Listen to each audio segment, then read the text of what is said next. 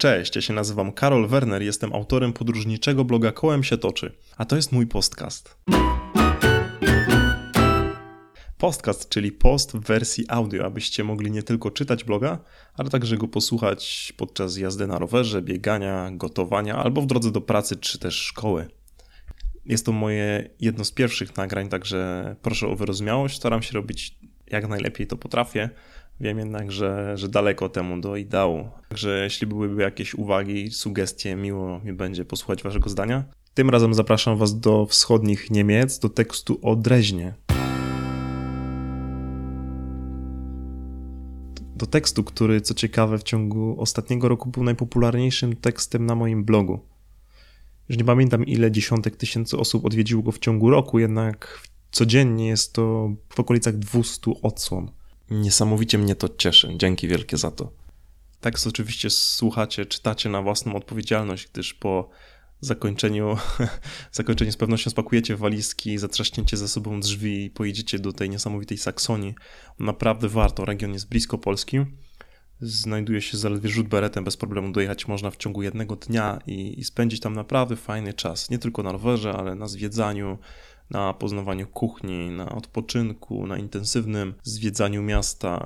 Jest wiele naprawdę ciekawych rzeczy tam do, do robienia.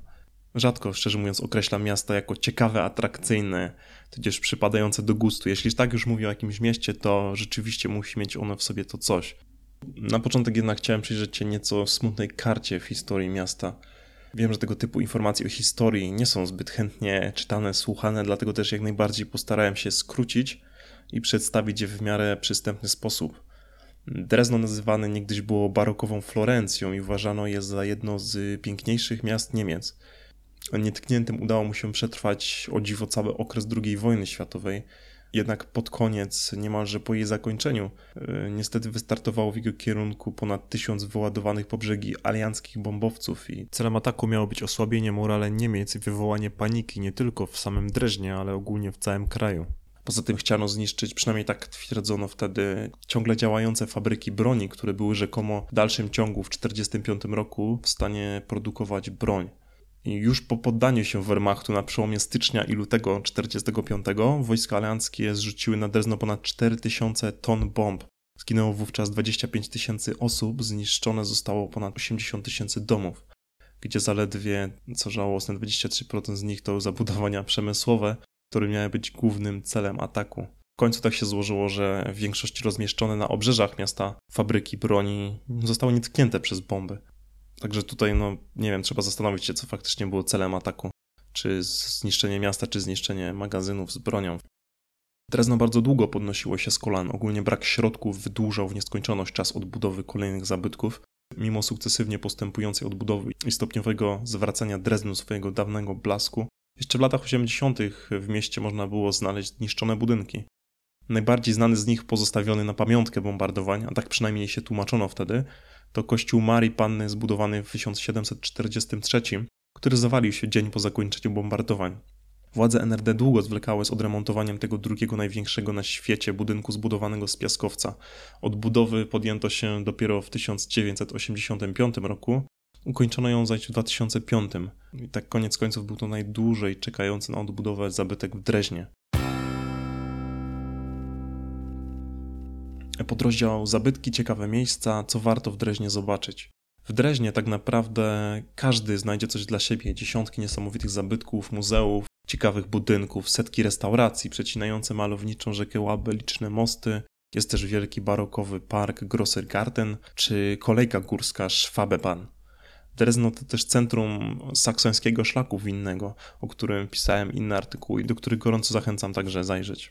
Drezno leży niedaleko granicy z Polską i Czechami i szczerze mówiąc nadaje się idealnie wręcz na weekendowy wypad. Zwłaszcza rowerowy, gdyż liczne ścieżki rowerowe, cała ta infrastruktura rowerowa, ogólnie kultura jazdy i nastawienie ludzi do rowerzystów mocno do tego zachęcają. Szczerze mówiąc, nie mogę wyjść z podziwu, kiedy na każdych światłach jestem przepuszczany przez samochody, kierowcy z uśmiechem pokazują mi, abym przejeżdżał. Kiedy ja, nauczony warunkami w naszym kraju, zatrzymuję się na każdym krawężniku i tylko czekam, żeby ktoś łaskawie mnie przepuścił. Tak na dobrą sprawę nawet nie trzeba się zbytnio rozglądać tutaj w Dreźnie, przemierzając je rowerem. Jest to niesłychane, że niby rzut beretem od granicy z Polską, a jakby zupełnie inny, inny świat. Pierwsze, co polecam zobaczyć, to dzielnicę Neustadt i zlokalizowane w niej meczet Janidze. Mam tak, że akurat mnie osobiście bardziej interesowały miejsca, a nie te z pierwszych stron przewodników po zabytkach Drezna. Jako pierwszy postanowiłem znaleźć tenże niczym wyjęty z Iranu meczet Janidze, który znajduje się w dzielnicy Alstadt. Szczerze mówiąc, nie było to zbyt trudne zadanie, ponieważ jego górującą nad okolicą kopułę i pseudominaret widać naprawdę z daleka. Już tłumaczę dlaczego pseudominaret.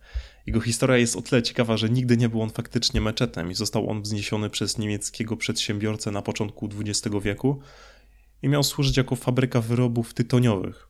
Stąd jego nazwa Jenidze, która pochodzi od regionu w Turcji, z którego czerpano tytoń do produkcji tych wyrobów. Następnie po zjednoczeniu Niemiec fabryka z minaretem została odremontowana i przekształcona.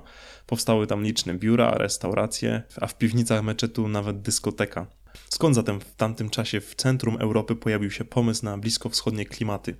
Swój wygląd Meczedianidze zawdzięcza najzwyczajniej w świecie kaprysowi pierwszego właściciela, który stwierdził, że jego fabryka powinna wyróżniać się w całym Dreźnie. Nie chciał czegoś sztampowego, kwadratowego, co by się zlewało z innymi budynkami w Dreźnie. On chciał czegoś wow, czegoś takiego, co faktycznie będzie zwracało uwagę i będzie czymś jedynym w swoim rodzaju co jest dość zabawnym zwrotem historii. Już od 100 lat nie produkuje się tutaj cygar, a w Europie aktualnie, a szczególnie w Niemczech, jest coraz więcej muzułmanów i nie zdziwiłbym się, jeśli za jakiś czas jakiś bogaty szejk z Arabii Saudyjskiej wyłożyłby kilka milionów zielonych i w budynku, w którym nigdy meczetu nie było i nie miało być, będą urzędować mułowie. Kolejnym ciekawym miejscem jest grający dom i dość dużo czasu spędziłem w Dreźnie, a mimo to nie wszystko, co sobie założyłem, udało mi się odnaleźć, zobaczyć, zwiedzić. Pierwszym takim miejscem, którego właśnie najbardziej żałuję jest Centrum Kultury i Sztuki. Sławny właśnie z tego, że na jego fasadzie znajduje się szereg rynien, rynienek, okapów innych dziwnych przelewów, którymi spływająca woda wygrywa melodię. Podobno nie trzeba być tam nawet w deszczowy dzień, gdyż woda wlewana jest do rynien automatycznie co 30 minut. I szczerze mówiąc, nie wiem, czy grana jest deszczowa piosenka, czy jakiś bardziej rockowy utwór, ale z pewnością sprawdzę to, odwiedzając Drezno następnym razem. Następnym miejscem, które polecam jest mleczarnia, tylko nie byle jaka mleczarnia, jest to mleczarnia wpisana na listę rekordów Guinnessa. Tylko z tego powodu, że jest najpiękniejszą mleczarnią na świecie.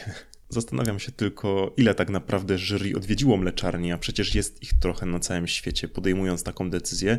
Mimo wszystko, nawet jakby faktycznie podjęli się takiego działania, to z pewnością niesłychanie ciężko byłoby im znaleźć równie ładną mleczarnię. Założona ona została w 1880 roku, znajduje się przy ulicy Bautznerstrasse. Zdecydowanie bliżej jest jej do jakiegoś pałacu pierwszej kategorii niż do przedsiębiorstwa, w którym kiedyś przetwarzało się mleko. Zasadniczo ściany, sufity, podłogi pokryte są niemal w 100% ozdobnymi kafelkami, zaś w jednym z pomieszczeń znajduje się niewielka fontanna, z której niegdyś klienci mleczarni mogli napić się mleka. Aktualnie w mleczarni dalej prowadzi się, co prawda, sprzedaż mleka i wyrobów mlecznych, a także kosmetyków, jednak y, bardziej na skalę turystyczną. Ceny oczywiście są odpowiednio wyższe i nikt przy zdrowych zmysłach nie robi zakupów właśnie akurat w tej, a nie innej mleczarni. Zważywszy na to, że obok jest Aldik i jeszcze kilka innych Lidlów. Gorąco zachęcam oczywiście do odwiedzenia mleczarni, naprawdę fajne miejsce.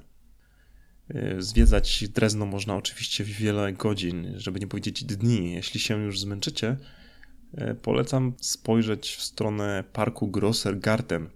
Jest to barokowy, aktualnie największy w całym Dreźnie park, w którym można wypocząć, posiedzieć, posłuchać fontan, śpiewu ptaków i co najważniejsze w takich dużych miastach, poddychać świeżym powietrzem. Osobiście siedziałbym dłużej tam niż 10 minut, pospacerowałbym chętnie, jednak zapomniałem o alergii, którą mam i, i ze łzami w oczach już po 10, no może 15 minutach musiałem stamtąd uciekać w te pędy. Bardzo fajną opcją jest także zostanie w Dreźnie na noc. Tak się składa, że Drezno po zachodzie słońca jest jeszcze ciekawsze niż to za dnia, mimo że rozświetlone licznymi, często kolorowymi, migającymi lampkami, neonami. Zasadniczo gdzie okiem sięgnąć tam jakieś lampy, to miasto i tak sprawia wrażenie bardzo stonowanego, spokojnego i nigdzie się nie spieszącego. W okolicy najbardziej znanego mostu Fryderyka Augusta jeszcze przed zmrokiem na równo przystrzyżonym pasie trawy biegnącym wzdłuż łaby, powoli zaczynają gromadzić się każdego dnia młodzi Niemcy, ale nie tylko, także turyści, którzy w tym miejscu przesiadują do późnych godzin wieczornych, plotkując, grając na gitarach, popijając piwko. Bardzo pozytywny klimat, aż szczerze mówiąc przypomniał mi się mój pobyt w Iranie, kiedy to na zakończenie ramadanu każdego dnia po zachodzie słońca ludzie wychodzą na miasto i przestrzeni publicznej, na różnych skwerach, w parkach, trawnikach, gdziekolwiek można, rozkładają się ze swoimi kocami i, i biwakują nadzwyczajnie w świecie, spędzają razem czas do późnych godzin wieczornych. Co jeszcze warto zobaczyć w okolicach Drezna? Zasadniczo będąc w Dreźnie grzechem byłoby nie zobaczyć innych okolicznych miast. Wybrałem dla Was trzy, moim zdaniem najciekawsze. Wszystkie te miejsca znajdują się zaledwie w promieniu 30 km od Drezna, więc bez problemu można dotrzeć tam w kilka godzin rowerem. Jeśli ktoś jednak woli wybrać inny środek transportu, dojechać tamże z Drezna pociągiem czy też busami, to nie powinno być z tym żadnego problemu. Ogólnie ilość połączeń, zwłaszcza kolejowych, jest tak ogromna, że na dobrą sprawę nie trzeba nawet sprawdzać godziny odjazdu, a jedynie wybrać się w ciemno na peron. Także trzy miasta to Miśnia, Pirna i Saksonia szwajcarska z naciskiem na Bastei. Miśnia to miasto wysunięte najbardziej na północ od Drezna, spośród wszystkich wymienionych. Z wiatrem w plecy to jest jakieś dwie godziny jazdy rowerem, a nie spiesząc się tak jak ja, to można jechać i cały dzień. Już z daleka widać górujący nad miastem kompleks zamkowy wraz z kościołem, ogólnie rewelacyjnie komponujące się z okolicą wzgórze. Otoczone jest przez liczne, często niebrzydkie kamienice, robi to wszystko świetne wrażenie. Warto tam się zatrzymać na kilka godzin. Kolejne to Pirna. Jest to średnich rozmiarów miasteczko położone na południe od Drezna. Jest nieco w cieniu wielkich sąsiadów, jednak idealnie nadaje się akurat na przerwę jadąc z Drezna do Bastei. I na sam koniec zostawiłem właśnie tą Bastei, tą Saksonię szwajcarską, bo jeśli znudzi wam się płaski, dość monotonny krajobraz y, Saksonii, okolic Drezna i tych innych wymienionych miast, to właśnie warto udać się 15 km za Pirne na południe od Drezna i do Parku Narodowego Szwajcarskiej Saksonii, gdzie znajdują się naprawdę niesłychanie ciekawe góry. Mowa tutaj głównie o sławnej Bastei, czyli ciekawych formach skalnych, które wraz z charakterystycznym kamiennym mostem przyciągają tutaj naprawdę ogromne tłumy. Zerknijcie na bloga, znajdziecie zdjęcia, jak to się prezentuje, także ile ludzi odwiedza w sezonie to miejsce. To trochę przeraża faktycznie, ale, ale mimo wszystko uważam, że tam to za te parę euro, które kosztuje wstęp, warto tam wejść na chwilkę, a podpocząć gdzieś indziej. No i tak yy, kończąc już temat Drezna i okolic, to by było na tyle w tym momencie. Oczywiście te miasta potraktowałem bardzo oględnie. Nie chciałem jakoś się tutaj rozwodzić, opisywać więcej, tylko tak szczątkowo, ponieważ opisałem najciekawsze miejsca w Saksonii w innych tekstach na blogu, właściwie w dwóch. I to do nich, jeśli jesteście zainteresowani także wyjazdem poza Drezno, zachęcam zajrzeć.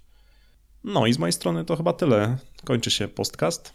Mam nadzieję, że słuchało się fajnie, że wrócicie jeszcze. Jeśli chcecie posłuchać innych podcastów, to zajrzyjcie na stronę kołemsietoczy.pl ukośnik podcast. Tam będziecie mieli wszystkie teksty, które po kliknięciu wejściu do nich do środka mają w środku, się zapętliłem, player, czyli odtwarzacz, w który należy kliknąć, lub link, w który należy kliknąć, aby pobrać podcast do odsłuchania offline. No i dzięki jeszcze raz za uwagę. Do następnego, cześć.